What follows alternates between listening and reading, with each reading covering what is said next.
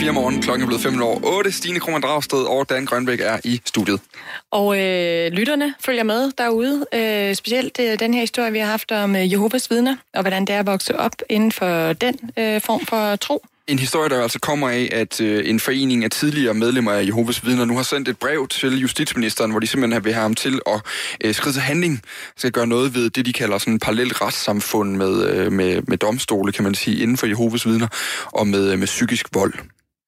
Øhm, og skal se, om jeg kan finde en af de her sms'er. Øh, der er en, der skriver ind, øhm, øh, Hej, jeg opvoksede også i Jehovas vidner. Jeg oplevede også alle disse ting. Min barndomsven begik selvmord, og min mor og hendes søster blev udsat for pædofili. Det er uden tvivl en parallel opfattelse, man lever efter. Med venlig hilsen, ønsket anonym. Vi øh, samler altså til bunke, hvad jeg vil sige, øh, på de her øh, historier fra Jehovas vidner. Nu har vi simpelthen haft så meget fokus, også her i radioen, på, hvordan andre øh, regioner ligesom håndtere det at være under et øh, sekulært samfund, hvor der er en domstol, og hvor der er en lovgivning og alt muligt andet. Øh, vi vil rigtig gerne kigge på, øh, på Jehovas hovedsiden også, så, så bliver man skrive ind til os på den 1424, startes med med R4. Vi har også haft historien her til morgen, Stine, om øh, Skrydstrup Lufthavn, eller Skrydstrup Flyvestation, hvor øh, nogle af beboerne altså er øh, lever under en, øh, en relativt voldsom larm. Øh, et, noget, du kan høre mere til i den her uges øh, reportageserie øh, på Tæt på, der bliver sendt mellem 10 og 11. Der er en, der skriver ind her, så skal man altså ikke købe bolig ved en lufthavn. Det er da klart, der er støj, og fremtiden også byder på støj. Det klinger virkelig hult, og det er dumt at brokse over larmen. En anden skriver, Skrydstrup har ligget der siden 1950'erne, så det er dem, der havde flyttet ind ved siden af flyvestationen, og ikke omvendt. Hvad havde de regnet med? Mm, så ikke så meget øh, medfølelse lige der. Øhm, og så bliver jeg nødt til at tage en sidste sms, øh, Dan, fordi øh, jeg, jeg, jeg rejste jo det her spørgsmål. Altså, øh, der har været storm. Der har været storm i Danmark, der har været storm i Europa, der har været kraftig blæsevejr, og det, øh, det kom altså en, en flyver til gode, der skulle fra New York til London. British Airways, der fløj på rekordtid på under 5 timer. Og det, jeg har svært ved at forstå, det er det her med, øh, når man flyver over 1.300 km i timen, øh, og jeg tror, at lydhastigheden er på et eller andet 1200 et eller andet kilometer i timen. Hvordan kan det så være, at man ikke har brudt lydmuren? Og det er der en, en venlig lytter, der har prøvet at skrive ind til os. Øhm, nu skal vi se, nu kan jeg ikke finde den. Det der, du... Han skriver, at det er fordi flyveren kun måler hastigheden gennem luften. Det er forholdsvis konstant. Men når der er, mere, når der er medvind, flyver den hurtigere over jorden og langsommere i modvind. Det er også derfor, de flyver så højt, da luften er tyndere, og så kan flyve hurtigere hen over jorden. Sådan, Stine, Forstår så fik du forklaring på det. Ja, selvfølgelig gør det det. Det må du lige komme ind i kampen. Jeg øh, fatter stadigvæk ikke en brik. Prøv lige igen, øh, Michael i Bredstrup. Øh, det forstår jeg simpelthen stadigvæk ikke. SMS'en hedder 1424. Det er, hvad vi godt kunne tænke os, at I forstod, så I kunne sende os øh, nogle, nogle meldinger om, hvad I tænker om de historier, vi, vi fortæller her i radioen. I den kommende time skal det handle om Irland, øh, Jan Grav på Jehovas vidner, og så skal vi også både høre mere over om overenskomsten og den øh, netop overståede Oscarfest i nat. Godmorgen. Arbejder du ved bagagebåndet i en lufthavn, står du i en butik eller sidder du på et kontor, jamen så var i går en vigtig dag for din fremtidige indtjening og dine rettigheder. Dansk Industri blev nemlig enige med Centralorganisationen af Industriansatte om en ny overenskomst, som medlemmerne nu skal sige enten ja eller nej til. Søren Kaj Andersen, lektor ved Forskningscenter for Arbejdsmarkeds- og øh, Organisationsstudier på Københavns Universitet. Godmorgen. Godmorgen. Hvad er det mest bemærkelsesværdige i den her aftale? Altså helt overordnet, så det er jo værd at bemærke, at uh, i, i går på en pressekonference af Dansk Industris administrerende direktør, Lars Sandal Sørensen, sagde, at dette er ikke en kriseoverenskomst.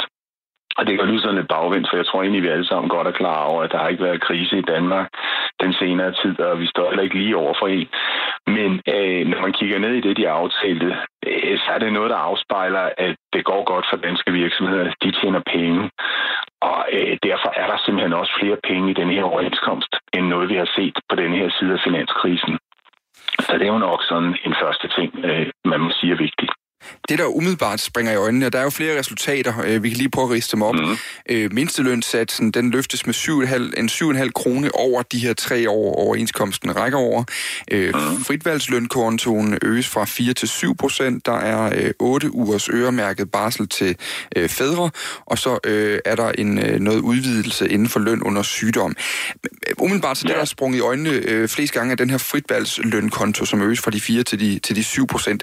Hvad betyder ja. det egentlig for mig, hvis jeg nu var ansat ved, øh, ved lad os bare sætte bagagebåndet i en lufthavn? Jamen det betyder betyder, at du får nogle valgmuligheder i forhold til, hvordan du vil have pengene ud. At man kan sige, at øh, der er forskellige hylder at gå ind på. Du kan for eksempel få nogle fridage øh, til dine børn, hvis du vil have det. Du kan få nogle penge sat over på pensionsordning og spare op til, når du bliver ældre måske lave et eller andet arrangement, sådan så du kommer til at arbejde, lad os sige, en fire-dages uge i de sidste år, du er på arbejdsmarkedet. Men du kan også vælge bare at få pengene ud, hvis du øh, så at sige gerne vil have familierne med på langstur til Maldiverne, eller hvad du nu måtte have i tankerne. Så der er nogle valgmuligheder for den enkelte i det her. Og hvad er det for nogle penge her? Er det sådan ekstra penge, man får ind på sin konto der? Altså er det, er det, yeah. er det flere penge og mere frihed dermed? Man skal huske her, at det her det er, hvad vi kalder et mindstebetalingssystem. Og som du også korrekt sagde lige før, så det de har øh, reguleret, det er mindstesatserne, altså det er så at sige den laveste timeløn overhovedet, med de her 7,5 kroner hen over de kommende tre år. Men der, hvor lønnen faktisk bliver fastsat, det er ude på virksomhederne. Det vil sige, at langt de fleste vil jo opleve, at der er en snak med tillidsrepræsentanterne derude lokalt, hvor man skal finde ud af, hvad skal den konkrete løn være for os. Og der må man sige, at det, der ligger her, altså også frit valg, øh, som jo altså bliver løftet fra de her 4-7 procent af den samlede løn, ja, der ligger det ud over. Så øh, der er nogle penge at komme efter. Noget, der også ligesom, øh, øh, i hvert fald noget, der er blevet debatteret øh, ivrigt i, i samfundsdebatten over de seneste år, år, det er jo det her med, med øremærket barsel, hvor fædrene her jo får, får tre ugers ekstra øh, barsel. Hvad får det her betydning for, for fremtidens arbejdsmarked? Jamen, altså, der er ingen tvivl om, at øh, debatten skyldes jo, at vi må sige, at der er noget, der er sådan kønsmæssigt skævt på vores arbejdsmarked. Øh, og det har givet mig en snak. Nu er det her bunder faktisk i et øh, EU-direktiv. Og det er noget, vi normalt er lidt skeptiske over for herhjemme, fordi vi vil gerne have nogle systemer, hvor øh, arbejdsmarkedets parter selv øh, forhandler nogle rammer, og, og muligvis også giver nogle valgmuligheder til forældrene om, hvem der vil tage hvor meget. Men man kan sige, at der er også nede sådan en erkendelse ind, som også arbejdsgiverne, og det har jo igen været de administrerende direktører for de store arbejdsgiverorganisationer, der har været ude at sige, at de synes, det er en god idé, at man øremærker noget til faren. Simpelthen for så at sige at give moren bedre muligheder for at være på arbejdsmarkedet, og også være ambitiøs, og også gå efter de øh, højere stillinger. Så det er klart det, der er ambitionen. Mm. Og vi også vil se en direkte effekt af tre uger ekstra i den retning. Wow, det må vi jo se. Altså, der skal jo i virkeligheden nok mere til. Men der ligger jo nok en snigende erkendelse af, at det ikke bare er positivt, at der er langt færre kvinder oppe i topposter i det private erhvervsliv. Mm. Så øh, det bliver interessant at se, om man skubber på også på andre dele for at komme nogle af de her kønsmæssige uligheder til, til livs, så at sige. Vi taler altså lige nu med øh, Søren Kai Andersen, lektor ved Forskningscenter for Arbejdsmarkeds- og Organisationsstudier på Københavns Universitet, og vi taler om den her øh, OK20, som den er blevet døbt. Altså den første af, af flere overenskomster, der lander her i løbet af, af foråret, som altså landede i går mellem øh, Dansk Industri og øh, Centralorganisationen for, for Industrimedarbejdere. Øh, vi talte tidligere i morges, øh, Søren Kaj Andersen, med, øh, med Simon Tøren, ja. som har været hovedforhandler for HK side i den her, øh, i den her ja. overenskomst. Og han havde, altså, det lød lidt som om, det havde været lidt et tasselbord for dem. Altså, de havde fået, hvad de godt kunne tænke sig. De er mere eller mindre bare kommet ind og sagt, I tjener rigtig mange penge, vi vil gerne have nogle af de penge nu. Øh, hvad har været det største stridspunkt i de her forhandlinger? Jeg tror nu næppe, det har været til selvbord, og øh, Simon Tøren, som du nævner konkret, han har jo heller ikke helt fået det, som han gik og snakkede om, før øh, de her forhandlinger blev lukket. Men godt på vej, fordi han har jo talt meget for den her fritvalgsordning. Og vi må også sige, at de undersøgelser, der er lavet blandt medlemmerne, dels hos HK, men øh, faktisk også ind hos øh, 3F's industrimedlemmer, og ikke mindst også Dansk Metals medlemmer, jamen så er fritvalgsordningen populær. Uh, Simon Tøren vil gerne sigte efter 8 procent. Uh, han fik 7, uh, øh, og det kan man jo sige, at træerne vokser ikke ind i himlen, men uh, de her uh, 3 procents løft fra 4 til 7, det er også ganske meget. Og jo, uh, der har jo nok været en stemning af, at uh, det er gået rigtig godt. Øh, hvis man kigger på de økonomiske nøgletal herhjemme, øh, jamen så har det ligesom kun peget den positive retning her de sidste par år. Og samtidig så har der også været en erkendelse af, at øh, lønudviklingen den har været, ja, man kan sige, den nøgleord, der har været brugt her, det har været moderat. Så på den måde så har der været en stemning af, ikke mindst i de faglige organisationer, at øh, arbejdsgiverne, de måtte altså lidt til lommerne den her gang. Mm. Nå, så skal vi jo til sidst lige gøre det her klassiske. Vi jo altid bliver både øh, beskudt og øh, beskyldt og alt muligt andet for at gøre i medierne. Det her gør mm. lidt sådan noget sport, sådan noget her, ikke? Altså, vi vil gerne tale om, hvem der har vundet, ja. altså på en eller anden måde. Kan man tale om, hvem der i hvert fald har fået mest ud af det her?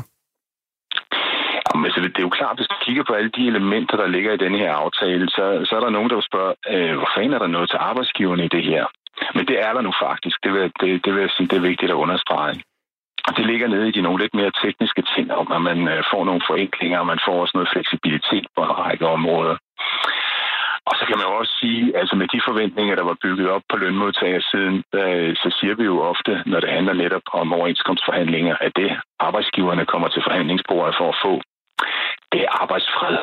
Altså en sikkerhed for, at øh, vi kan køre videre i den gode rille øh, og tjene de gode penge, vi tjener. Mm.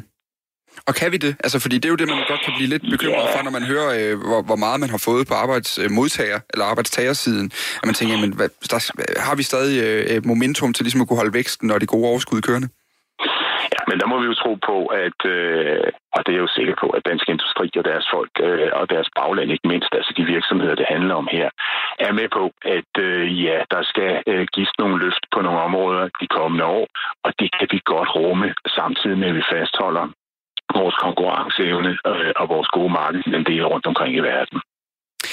Det var altså ordene fra øh, Søren Kaj Andersen, lektor ved øh, Forskningscenter for Arbejdsmarkeds- og Organisationsstudier på Københavns Universitet. Tak fordi du lige var med til at vurdere her til morgen. Selv tak. Og så kan vi sige, at overenskomstaftalen skal nu tage afstemning blandt fagforbundenes medlemmer, inden den kan øh, træde i kraft. Og den her overenskomst var altså bare den første af flere, der skal øh, landes her i løbet af foråret. Nå, Dan, nu vil jeg jo rigtig gerne spille den der lyd, vi startede med i morges. Den er simpelthen forsvundet Ej, i øh, maskinen. Jeg ved ikke, om, om vi kan nynne den. kan du huske den? Men altså, det, det er den der, der, der er svung på, ja. og det er meget nærmest sådan vulgært. Vi ja. snakker Oscar. Jakob Ludvigsen, øh, kan du huske øh, Oscar-introen? 15 timer, så den slags ting er ikke så nemme lige sådan at, at hænge og, og få frem fra øh, frontallappen. Nej, okay. Du får lov til at slippe. Det er altså Jakob Ludvigsen, som er filmredaktør hos Sound Venue, som vi har igennem nu. Øh, og Jakob, du har været op hele natten og set Oscar-uddelingen, øh, der altså skete her i nat øh, dansk tid, hvor den sydkoreanske film Parasite blev den helt store vinder. Filmen vandt både for bedste film, for bedste instruktør, for bedste manuskript, for bedste international film. Hvad er det, den film kan? Jamen, den har sådan en ret øh, unik blanding af at være filmkunst på allerhøjeste niveau, altså hvor man bare ser en instruktør, der, øh, der har øh, der mestrer sit håndværk øh, på, en, på et sublim måde, som mange øh, få andre instruktører kan hamle op med, øh, og som vil sige noget om samfundet øh, til med. Det er en film, der handler meget om øh, klasseforskel og ulighed i verden, øh, men hvor det så samtidig er underholdende, fordi at, du ved, når man, når man fortæller folk sådan om stor filmkunst og social, øh, social kritik eller sådan noget, ikke, så er der sikkert mange, der tænker, hold kæft, det, det er garanteret en, en, en røvsyg film, ikke? Men det er det ikke. Øh, Parasite er en utrolig underholdende film, der bliver ved med at tage fusen på en, virkelig overraske hele vejen igennem, og som er så underholdende som en, en, en Hollywood-blockbuster, ikke? Øh, og, og det er jo meget sjældent, at man har med en film at gøre, som, som både kan være stor filmkunst og ekstremt medrivende. Og vi kan lige sige, at Oscar er blevet uddelt hvert år siden øh, 1929. Den anses af mange for at være den mest prestigefulde øh, filmpris i verden, og det blev ikke til nogen dansk Oscar i år, selvom dansk-syriske The Cave var nomineret i kategorien bedste dokumentar. Men her kan du lige få lov at høre, hvordan det lød, da Parasite, som Jacob Ludvigsen taler om her, vandt øh, årets film.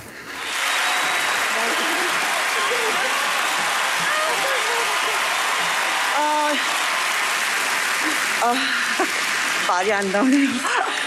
I'm speechless. Der var nemlig tolk på hele vejen igennem. Det var en lidt, uh, lidt sjov seance. Ja, altså, hvor, hvor stort er det, at øh, det er en, en ikke-engelsksproget film, øh, der bliver den store Oscar-vinder? Jamen, det er kæmpestort. Det kan man slet ikke, øh, slet ikke undervurdere. Øhm, altså, det, eller man kan slet ikke overvurdere det. Det er øh, første gang i Oscars historie, at en film, der ikke er på engelsk, vinder Oscar'en for bedste film.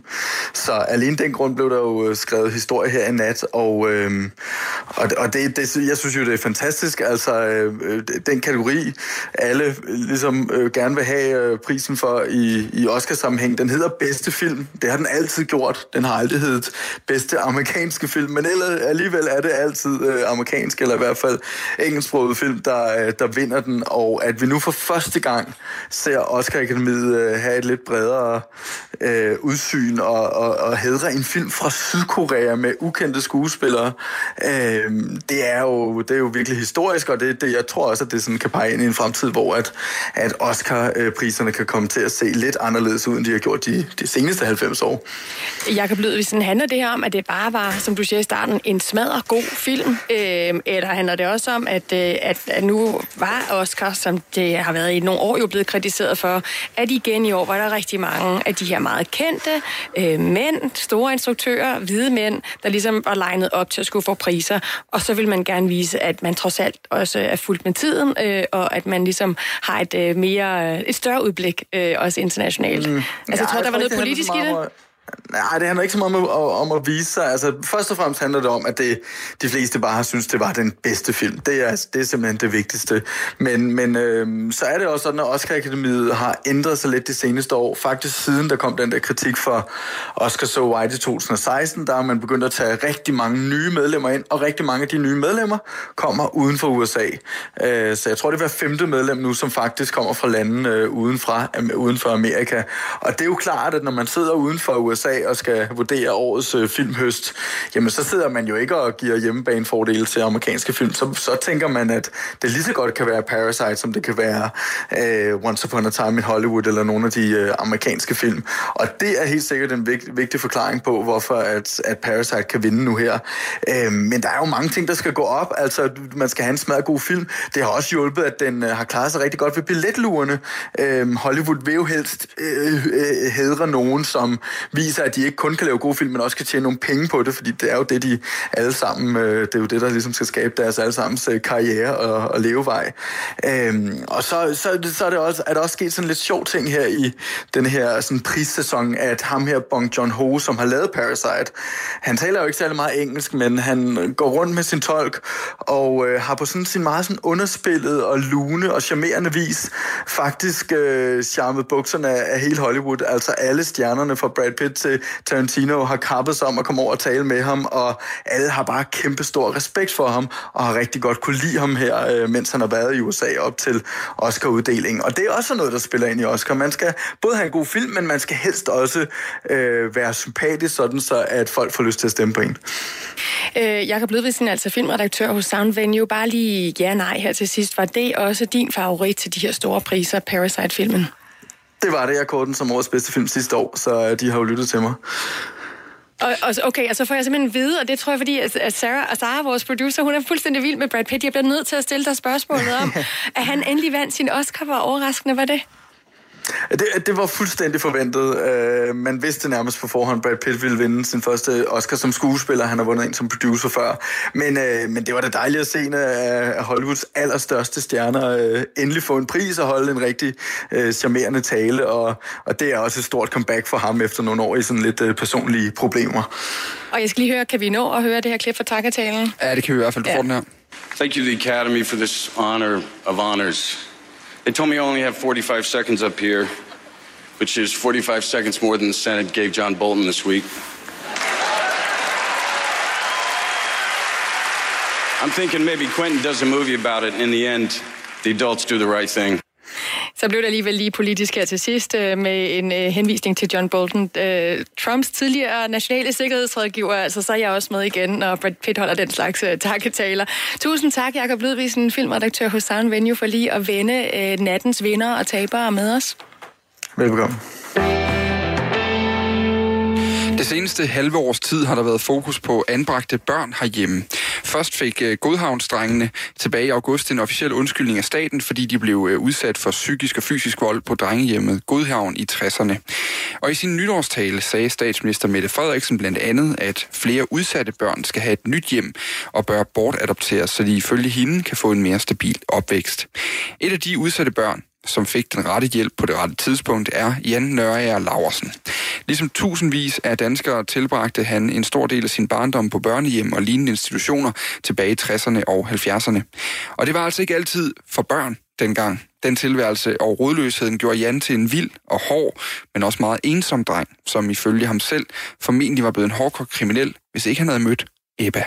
Når du er et normalt barn, jamen, så bliver du sendt ud at lege øh, til, klokken, til klokken den er mørk om aftenen, og så skal du ellers være inde. Og så er der spistid, og, og, og i, i hjemmetid sammen med, med dine forældre, og så er det puttetid, og så bliver du puttet, og så ligger du der i din seng øh, og, og kan høre de voksne gå på den side og pusle, og vide, at du ligger der, at de passer på dig, at du er deres eneste i hele verden, og de vil aldrig nogensinde øh, have nogen, nogen rør dig. Sådan var det ikke med mig. Der var ikke nogen voksne, der passede på mig, eller jeg skulle gøre, hvad der blev sagt, og så skulle jeg ellers øh, ligge i min seng om aftenen. Men der var ikke nogen, der kom og sad på min sengkant og strømmer over øh, kinden med, en, med en, en hånd og kiggede mig i øjnene og fortalte mig, at jeg var det mest smørlige, der nogensinde var sket i deres liv. Det er der andre børn, der heller ikke har oplevet. Så det, øh, der skal jeg mig ikke så meget ud. Men bare lige for at fortælle, at, at øh, grunden til, at jeg opførte mig, som jeg gjorde dengang, det var fordi, at at den opmærksomhed fik jeg ikke. Der var ikke nogen, overhovedet ingen, der, der var mine.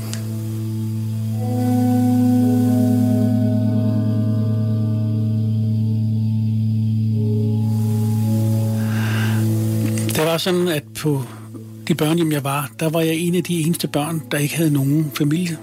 Alle de andre børn havde en familie at komme hjem til.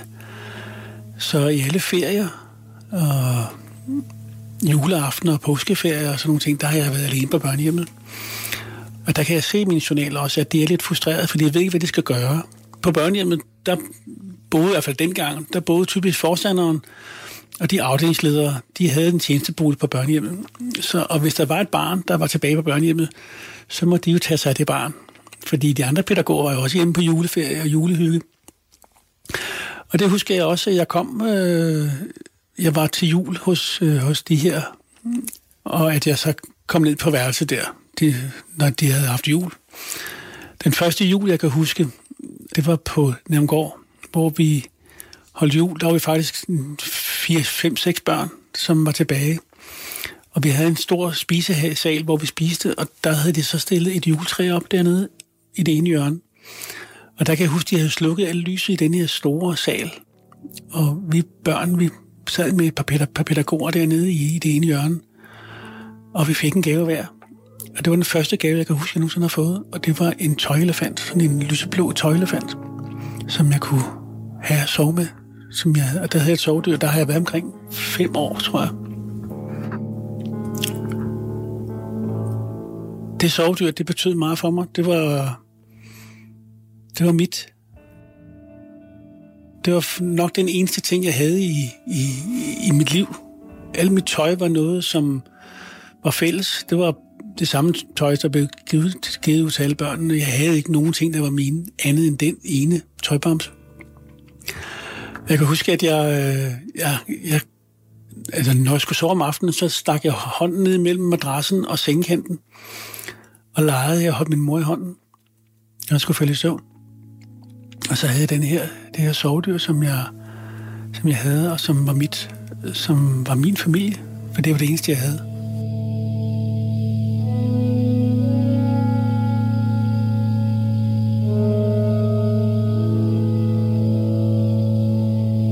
Det var relativt tit, der kom nogen og, og gerne ville have et plejebarn, eller et barn i aflastning, eller et eller andet.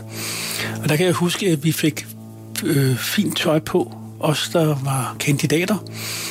Og så blev vi stillet op på gangen. Der var sådan en svalegang, øh, som man kunne, så der stod vi så deroppe, og jeg kan huske, at vi fik blev gjort helt ren og skrubbet og fik vandkæmmet håret, og så kan jeg huske, at vi fik skubbet neglene, altså månerne på neglene, fik vi skubbet tilbage. Det var meget vigtigt. Jeg kan huske, det gjorde ondt, når de stod og skubbede de her måner frem. Så man var, havde fine hænder også. Og så stod man der til skue for, om, om man, man var egnet, eller man blev valgt. Og øh, jeg blev valgt en gang, og øh, kom øh, hjem til en, en familien Jensen, tror jeg det var. Det var helt fantastisk. Pludselig så havde jeg en familie, jeg kørte rundt i deres bil. Jeg har aldrig prøvet at køre bil før. Øh, og, og de havde en datter, og det var helt fantastisk. Og det plejeforhold, det holdt, ikke plejeforhold, det var sådan et weekendophold, det holdt pludselig op, uden jeg fik noget at vide, øh, uden farvel, uden brev, uden nogen som helst ting.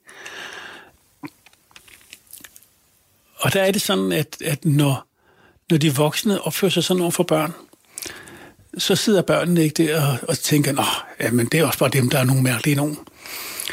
Øh, nej, sådan et barn, når man er 5, 6, 7 år, så kigger på en til en selv og kigger på, hvad, det, hvad har jeg gjort forkert? Og så vender du det mod dig selv og siger, jamen det er også dig, der har gjort noget forkert. Hvad er det for noget forfærdeligt, noget du har gjort? Og du spekulerer dig ihjel på, hvor henne det var, og hvad det var, du gjorde, for du vil aldrig nogensinde gøre det igen. Men da du ikke ved, hvad, hvad det var, du har gjort, så, så får du slået knuder i din hjerne, fordi du får aldrig nogen forklaring. Og, øh, og det er så traumatiserende, så, så øh, så jeg, kan, jeg, kan, jeg kan ikke beskrive det. At det, at jeg ikke havde nogen base og nogen voksne i mit liv, det påvirkede mig på den måde, at, at jeg og mine instinkter, de var der jo stadigvæk. Så alle, alle dem, der var på institutionen, øh, og det vil så gardner, køkkenpersonale og, og andre voksne og chauffører og, og dem, der havde deres gang på institutionen, jamen dem hang jeg på. Kom der en ny pædagog, så hang jeg på, på vedkommende, om det var en kvinde eller en mand så øh, myrede jeg rundt på vedkommende og, og var klæbende og sikkert ganske udholdelig. Og i den kontekst vil jeg sige, at alle, som jeg mødte som voksne, som var voksne, de ville blive spurgt, om de ville være min far eller min mor. Og det var alle dem, der var i min verden. Det var dem, der var på børnehjemmet, for det var min verden. Jan er langt fra det eneste barn, der kæmper for de voksnes gunst på børnehjemmene. Han beskriver både sig selv og de andre børn som opportunister af værste skuffe. Al den opmærksomhed, de kan få af de voksne, suger de til sig. Men der er forskel på Jan og de fleste andre børn, han møder på hjemmene. De har familier eller plejefamilier, de kan besøge. Jan er overladt til sig selv, indtil han møder Ebba. Ebba af min mor fordi hun er den eneste, der har opført sig som en mor over for mig nogensinde. Hun har taget mig ind til sig og beskyttet mig og forsvaret mig og passet på mig over for alt og alle. Hun har kæmpet med næb og klør, og jeg har set, hun har gjort det for mig om min eksistens, om min berettigelse, om mit, min øh, ret til at være menneske på den her jord. Det fortalte Jan Nørre Laversen til Cecilie Sønderstrup. Du kan høre mere om øh, Jens Jans opvækst på børnehjemmet, og hvordan mødet med hans plejemor Ebba ændrede hans liv øh, radikalt i Radio 4's nye reportageserie En afgørende forskel. Den havde premiere den her weekend her på kanalen. Den kan findes på podcast.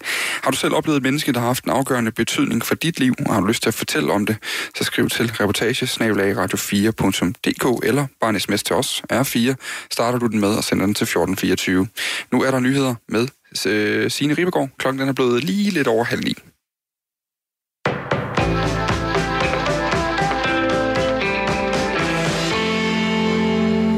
Før valget krævede Socialdemokratiet, at statsstøtten til muslimske friskoler skulle stanses, men S-regeringen har fortsat det årlige tilskud på omkring 200 millioner kroner til de i alt 24 muslimske friskoler. Det skriver Jyllandsposten. I 2017 foreslog partiet at tage støtten fra friskoler, hvor over halvdelen af eleverne havde udenlandsk baggrund, og dermed i praksis lukke skolerne. Et notat fra Justitsministeriet såede dog tvivl om, hvorvidt hvorvidt sådan et forslag var juridisk gangbart, uden at bryde grundlovens paragraf om diskrimination. Alligevel så stod S-formand Mette Frederiksen før valget fast på, at forslaget kunne gennemføres. Men den konkrete model er altså vente på sig. Ingen af regeringens støttepartier har tænkt sig at støtte forslaget, og Venstre er også modstandere på grund af de juridiske advarsler. Men alligevel har tankerne på Christiansborg skabt usikkerhed hos flere danske friskoler. Det fortæller Peter Bendix Pedersen, der er formand for Dansk Friskoleforening.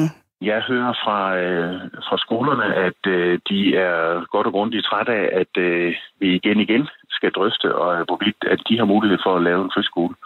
Øh, de føler sig øh, udsat, og de føler sig måske også øh, mistænkeliggjort i, øh, i at øh, den måde, de laver skole på, er ikke ønsket i det her samfund. Og det synes de er, øh, er ærgerligt, og at vi skal tale om det igen. Han tilføjer, at flere skoler vil være nødsaget til at lukke, hvis de bliver frataget statsstøtten.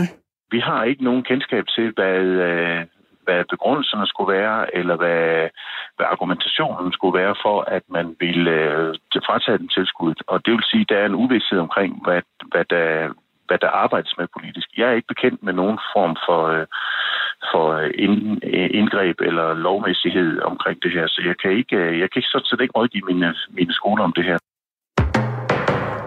Det var en særdeles god aften ved Oscar-uddelingen i Los Angeles for den sydkoreanske film Parasite. Filmen vandt nemlig hovedprisen bedste film, og Parasite har som den første ikke-engelsksprogede film vundet den pris i Oscarshowets 92 år lange historie. Kun 11 andre ikke-engelsksprogede film har før været nomineret til hovedprisen, men ingen har tidligere vundet den. Og den sydkoreanske film overraskede hele aftenen. Den vandt nemlig også bedste internationale film, bedste instruktør og bedste originale manuskript. Parasite skrev også tidligere på måneden historie ved at vinde hovedprisen ved Screen Actors Guild Awards som den første film nogensinde på et andet sprog end engelsk. Udbruddet af det nye og potentielt livstruende virus i Kina har medført adskillige aflysninger af sportsbegivenheder i landet, og i dag er to turneringer for verdens bedste kvindelige golfspillere andre steder i Asien blevet aflyst. Det drejer sig om turneringer i henholdsvis Thailand og Singapore, oplyser forbundet LPGA, der står bag turneringerne. Begge turneringer skulle have været afviklet senere i februar. I januar valgte LPGA at aflyse aflyse en turnering i Hainan i Kina, der skulle være spillet i marts. Online-hammeren lød søndag over 400 gange, da auktionshuset Brune Rasmussen for tredje og sidste gang solgte ud af en samling af den afdøde prins Henriks ejendele. Søndag havde den største opmærksomhed samlet sig om prinsens samling af vinylplader. Samlingen, der bestod af flere end 900 primært klassiske plader, var vurderet til mellem 5 og 10.000 kroner. Og den store interesse for samlingen kunne også mærkes på søndagens online-auktion, hvor der blev lagt hele 56 bud. Den gik for 46.000 kroner, oplyser auktionshuset. I dag bliver det fortsat blæsende vejr med frisk vind til cooling fra sydvest og vest og med kraftige vindstød. Efterhånden får vi byer de fleste steder, måske med havl eller slud, men også lidt sol ind imellem og temperaturer omkring 6 grader.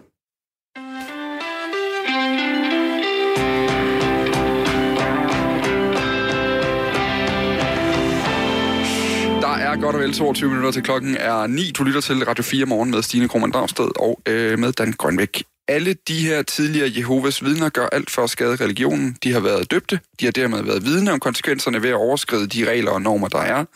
Jeg er selv født og opvokset med religionen og kan slet ikke følge det, de omtaler. I kan jo spørge dem om, hvordan det gik med demoen ude foran Brøndby Stadion i sommer. De kunne eventuelt tage deres liv op til revision endnu en gang.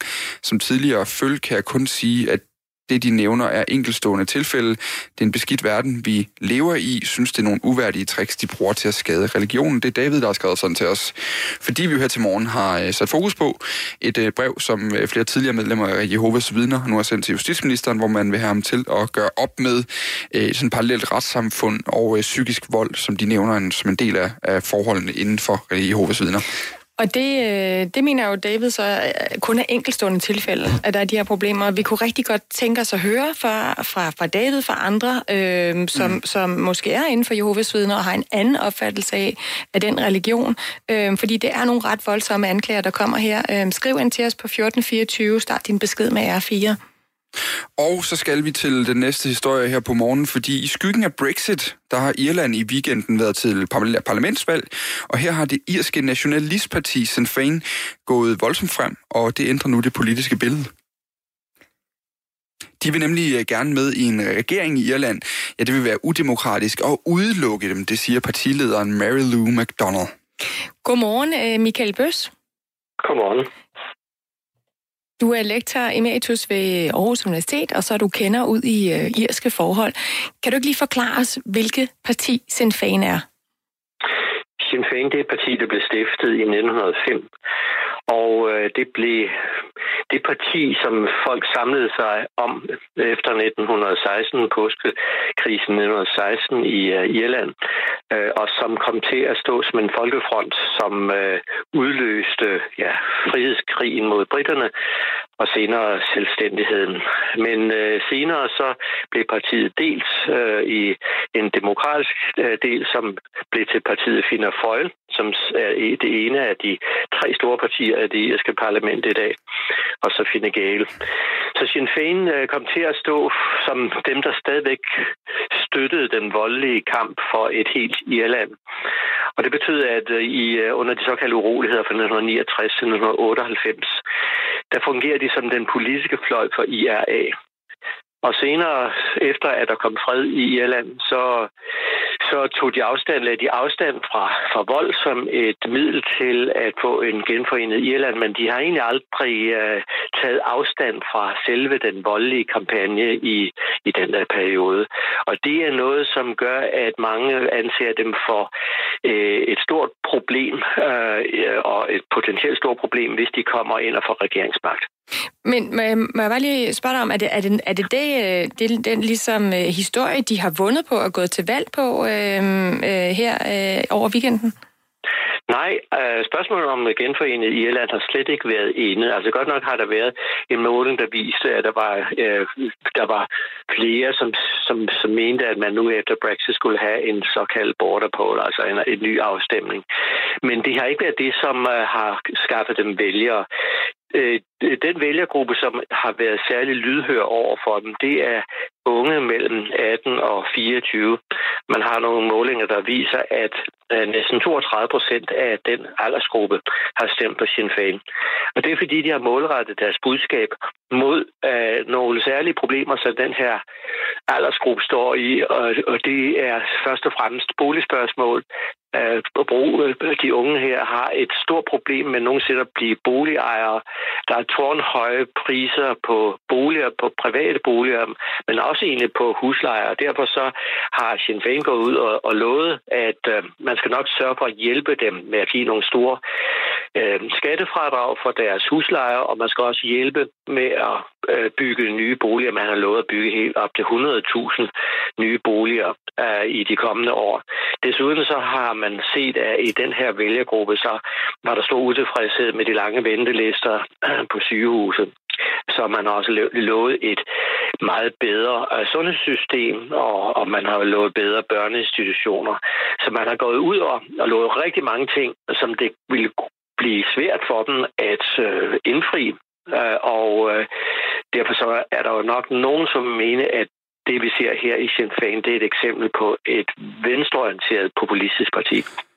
Og vi kan lige sige om Sinn at partiet har fået en fjerdedel af stemmerne, altså 22,3 procent. Partiet har fået lige så mange stemmer som øh, de to partier, Fine Gael og Fiona Foyle, øh, som ellers har domineret irsk politik i, i mange år. I historisk har Sinn Féin været den politiske gren af undergrundsherren øh, IRA, som i lang tid kæmpede mod det britiske styre i Nordirland. Og så øh, er vi altså netop inde på, som, som du også er her, Michael Bøs, at det egentlig kan betegnes som et venstrefløjsparti, øh, som til sidste valg altså fik 13,8 procent af stemmerne. Nu nævnte du nogle forskellige ting, de ligesom er gået til valg på. Øh, Michael Bøs, øh, lektor emeritus ved Aarhus Universitet og, og ekspert i irske forhold. Men hvad kommer de formodentlig til at bruge deres indflydelse til? Ja, det bliver jo så spændende, fordi nu skal vi først sige, at selvom de ligger næsten øh, lige med de andre to partier, så er det irske valgsystem indrettet sådan, at man kan ikke direkte oversætte den her procentdel af stemmer til pladser i parlamentet, the Doyle, som det hedder.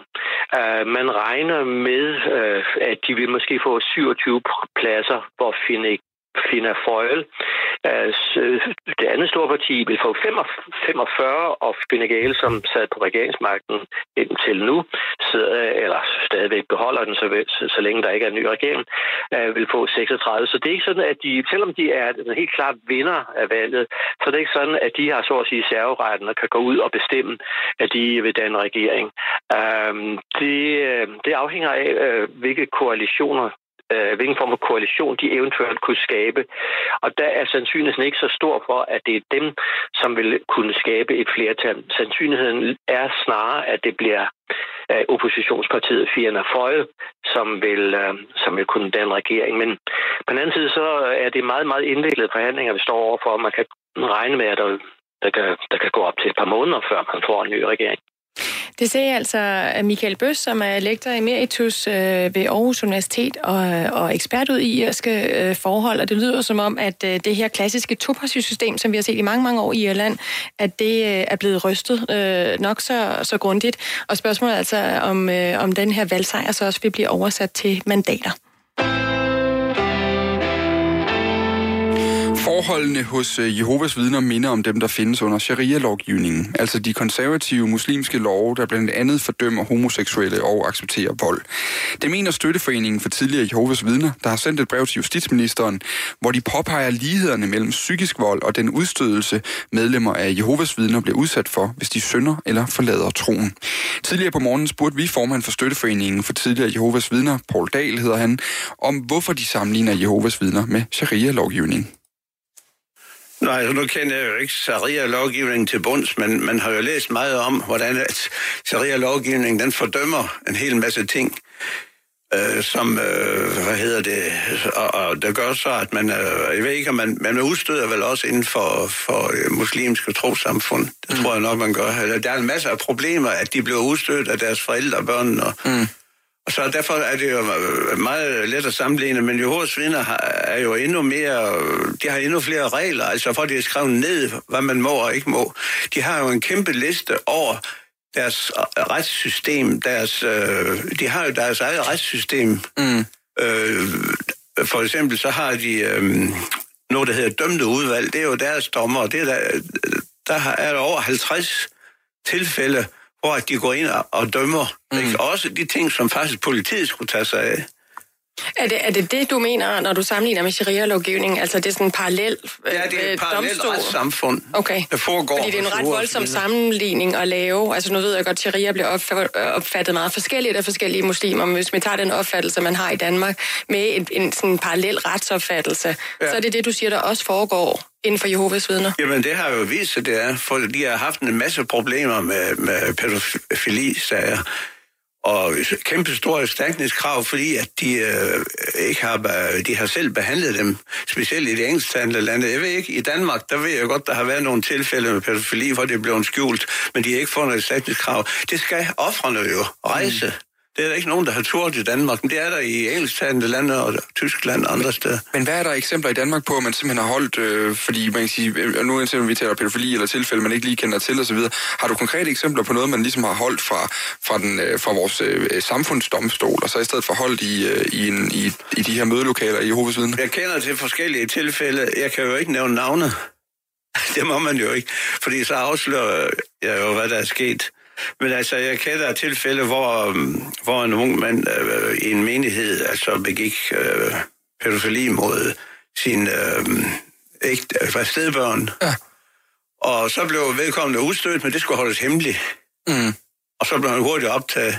Så kom vedkommende andet sted hen, og begyndte igen en anden mm. menighed. Så blev han så udstødt igen, og så kom det til myndighederne. Ikke? Mm. Jeg kender også et andet tilfælde, hvor en ung dame, hun... Øh, blev misbrugt af sin stedfar, og det måtte ikke anmeldes. Det skal holdes hemmeligt. Men hvorfor går man så ikke bare til, når du nu har den viden, hvorfor går du så ikke til, en, til politiet? Hvad vil jeg sige? Så kan du det selv tage det har jeg jo ingen mulighed for, fordi at det skal jo enstemmelse med ofre. De, de ofre, de skal mm. jo være med i det. Mm. Det vil de ikke. Det tør de ikke. Det, det er jo ikke så mange, der tør, men det, har, der er der mange engelsktalende lande, og Tyskland og Frankrig, der tør de altså godt. Mm. Paul Dahl, du, du har jo selv været en af de her, hvad kalder I det, ældste? Ældre? Ja, ældste, det er sådan en ældste. slags præster, nærmest Ja. ja. under præster. Ja, prøv lige at forklare, hvad det betyder. Hvad har du selv været med til at sidde og skulle vurdere der? Nu må jeg være med til at vurdere, om folk de er skyldige til at blive udstødt. Nu, jeg har været ældste over to gange. Øh, en første periode, hvor jeg var ældste, der var der faktisk kun, der var jeg ret ny, der var der kun én sag. Det var en, øh, en ældste, som havde øh, smidt konen ud, hvis man kan bruge det udtryk, og så fundet en, der var 20 år yngre. Nå, det var ikke så godt. Men øh, han var helt indforstået med, at han skulle udstødes. Det var ikke noget problem. Tre år, så kom han tilbage. Men senere, så en anden omgang, da jeg var ældste, der var jeg efterhånden blevet så, hvad skal vi sige, vaccineret mod hele det der. Og, og, og der holdt jeg mig væk fra det, det hedder at deltage i, Øh, i de processer, altså med at, dømme udvalg. Jeg fik et andet job, heldigvis. Og det gik ikke ret mange år, og så øh, begyndte jeg at trække mur i hovedet, fordi der fik jeg virkelig øjnene op for, at det er et retssystem inden for staten. Ikke? Og også, hvad er at det, du vil have, at justitsministeren skal gøre ved det? Hvad siger du? Og hvad vil du have, at justitsministeren skal Nå, men gøre jeg ved mener, at politisk skal kigge på det. Politisk skal se på, hvad det er for nogle regler. Nu har vi jo penslet det ud for dem, så de kan jo læse det sort på hvidt, og de kan få meget mere at vide. Fordi den, religion, det er ikke for at forbyde Jehovas vidner, men de bør rette ind og ikke knægte trosfriheden. Og, de, og, og lige sådan, de bør også rette ind, at de ikke døber mindreårige, der ikke ved, hvad det går ud på, så de binder sig for resten af livet. Og så bør de slet ikke have øh, anerkendt trosamfund, alle de tilskud, de får. En af dem, der har oplevet at blive udsat for det, hun selv kalder psykisk vold, er Annette Blak. I dag er hun tidligere Jehovas vidner, fordi hun blev udstødt af det religiøse samfund. det, som de udstødte mig på, og som de tog som grunden for, at jeg ikke er Jehovas vidner mere, det var jo fordi, at jeg havde fundet en kæreste, som jeg ikke var gift med, og som jeg øh, gerne vil beholde. Og som ikke var medlem af Jehovas vidner Ja. selv. Mm.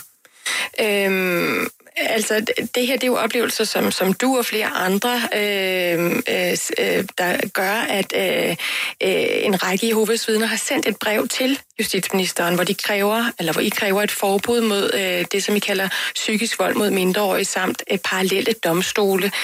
Øh, du var altså 18 år, da du fik den her kæreste, som ikke var fra Jehovas vidner, og fordi I ikke var gift, så strider det mod, hvad man må. Øh, og derfor så kom du i forhør hos tre øh, personer, tre såkaldte ældste. Kan du forklare lidt om, hvordan sådan en forhør foregår? Hvordan foregik dit forhør? Ja, øh, de forhør, jeg kom i, det var faktisk et halvt år før, jeg fået den her kæreste, hvor jeg øh, var meget uskyldig, kan man sige, og stadigvæk jomfru. Men jeg har været alene med en, med en ung mand, og øh, der er jo stikkerpligt inden for Jehovas vidner, så jeg havde betroet mig til en veninde, og den viden kunne hun ikke lægge ind med, så hvis hun, enten kunne hun gå hen og sige det, eller så kunne jeg selv. Øhm, og det gør jeg så selv, fordi jeg tænkte, så stod jeg bedre. Prøv lige at forklare det med stikkerpligt. Altså, hvis man bliver bevidst om, at der er nogen, der overtrådt de regler, der er inden for trosamfundet, jamen, øh, så skal man øh, bede vedkommende, der har overtrådt reglerne, om at selv melde sig.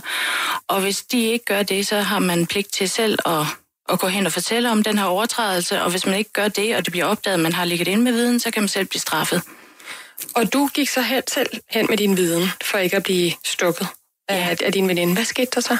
Jamen, så blev, jeg, så blev der nedsat et dømmende udvalg, øh, øh, hvad hedder det, af tre øh, ældste mænd. Og øh, jeg kunne ikke have nogen bisidder med, og så gav de sig så til at udspørge mig om alt, og meget øh, detaljeret, intimet øh, forhold, hvordan jeg nu havde været sammen med den her unge mand. Og på det her tidspunkt, der er jeg faktisk jomfru og egentlig enormt uerfaren, så jeg var slet ikke klar over meget af det, de spurgte ind til, hvad det handlede om. Øh, og det var meget, meget grænseoverskridende og ubehageligt. Og øh, de tror heller ikke på min uskyldighed på det her tidspunkt, hvilket var ret chokerende for mig, fordi jeg, vi opdraget til at være meget ærlige inden for det samfund. Øhm, og det ender med, at de beslutter, at jeg skal have en straf øh, om, at jeg må for eksempel ikke svare til møderne og, og sådan nogle ting. Øhm. Var du alene, da du blev forhørt? Ja, og jeg spurgte den der, om jeg ikke kunne have en, en søster med, som vi kalder hinanden. Mm. Øhm, det kunne jeg ikke. Jeg, jeg skal lige forstå, så du sidder, du er 18 år gammel på det tidspunkt? Ja. Og hvor, hvor gamle er de her mænd? vil du tro? Altså, hvad ja, er det? Er det... altså øh, de, de to af dem var i hvert fald godt og vel på min fars alder, og den sidste, han var så nok min en bedstefar alder i forhold til mig, ikke? Så de havde voksne børn alle sammen, og, og var gift og livserfarne, kan man sige. Så du sidder i et rum, bare dig og de her tre mænd? Ja. Og så begynder de at stille de her intime spørgsmål? Ja. Hvad, hvad er det for eksempel for nogle spørgsmål? Det kan være, hvor vi rørte hinanden hen, hvor meget tøj vi havde på, om det var, om jeg nød det, om, om han nød det, om han fik udløsninger. En masse ting eller det. Øh, ja. Og så altså ikke nok med det, jeg tror også, det var den stemning, der var. De blikke, de... Altså, jeg følte mig virkelig beskidt og udskammet. Mm. Og hvordan forsvarer du dig så? Altså, hvad, hvad, hvad siger du i den situation? Altså for det første var jeg, meget, jeg græd meget. Jeg synes, det var meget, meget ubehageligt. Jeg synes, det var pinligt. Jeg følte ikke, at jeg kunne gå derfra. Jeg følte, jeg skulle stille op til det her. Der var ikke rigtig andre muligheder. Øhm, jeg fortæller også, at jeg har det rigtig svært med troen generelt, og har haft det længe. Og, øhm, og det var egentlig et stort problem for mig, fordi at jeg var bange for at miste min tro, for så skulle jeg dø. Det har jeg jo ligesom hørt på de første 18 år af mit liv, at uh, hvis jeg ikke var Jehovas vidne, så ville jeg blive straffet med døden. Så øh, for mig var det mere det, der var på spil, end at jeg havde haft det her ret uskyldige møde med den unge mand. Men de havde et ensidigt fokus på det seksuelle, og, og hvor langt vi var gået i vores samvær. Det, jeg skal lige forstå, altså, så en ting er det her med at være bange for, at man kan blive udstødt og ikke kan se sin familie mere. Mm. Men man bliver simpelthen også fortalt som barn, når man vokser op, at man dør, hvis man ikke er Jehovas vidne mere. Ja, hvis man fravælger troen og er blevet gjort bekendt med, at det er den eneste sandhed, som det kalder det. Var du bange for det?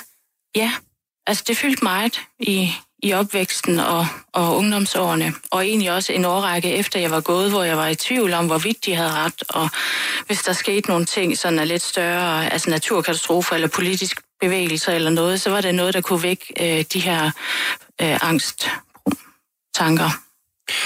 Apropos angsttanker, altså hvordan, hvordan påvirkede det dig psykisk, og, og den her situation, og, og så den efterfølgende udstødelse?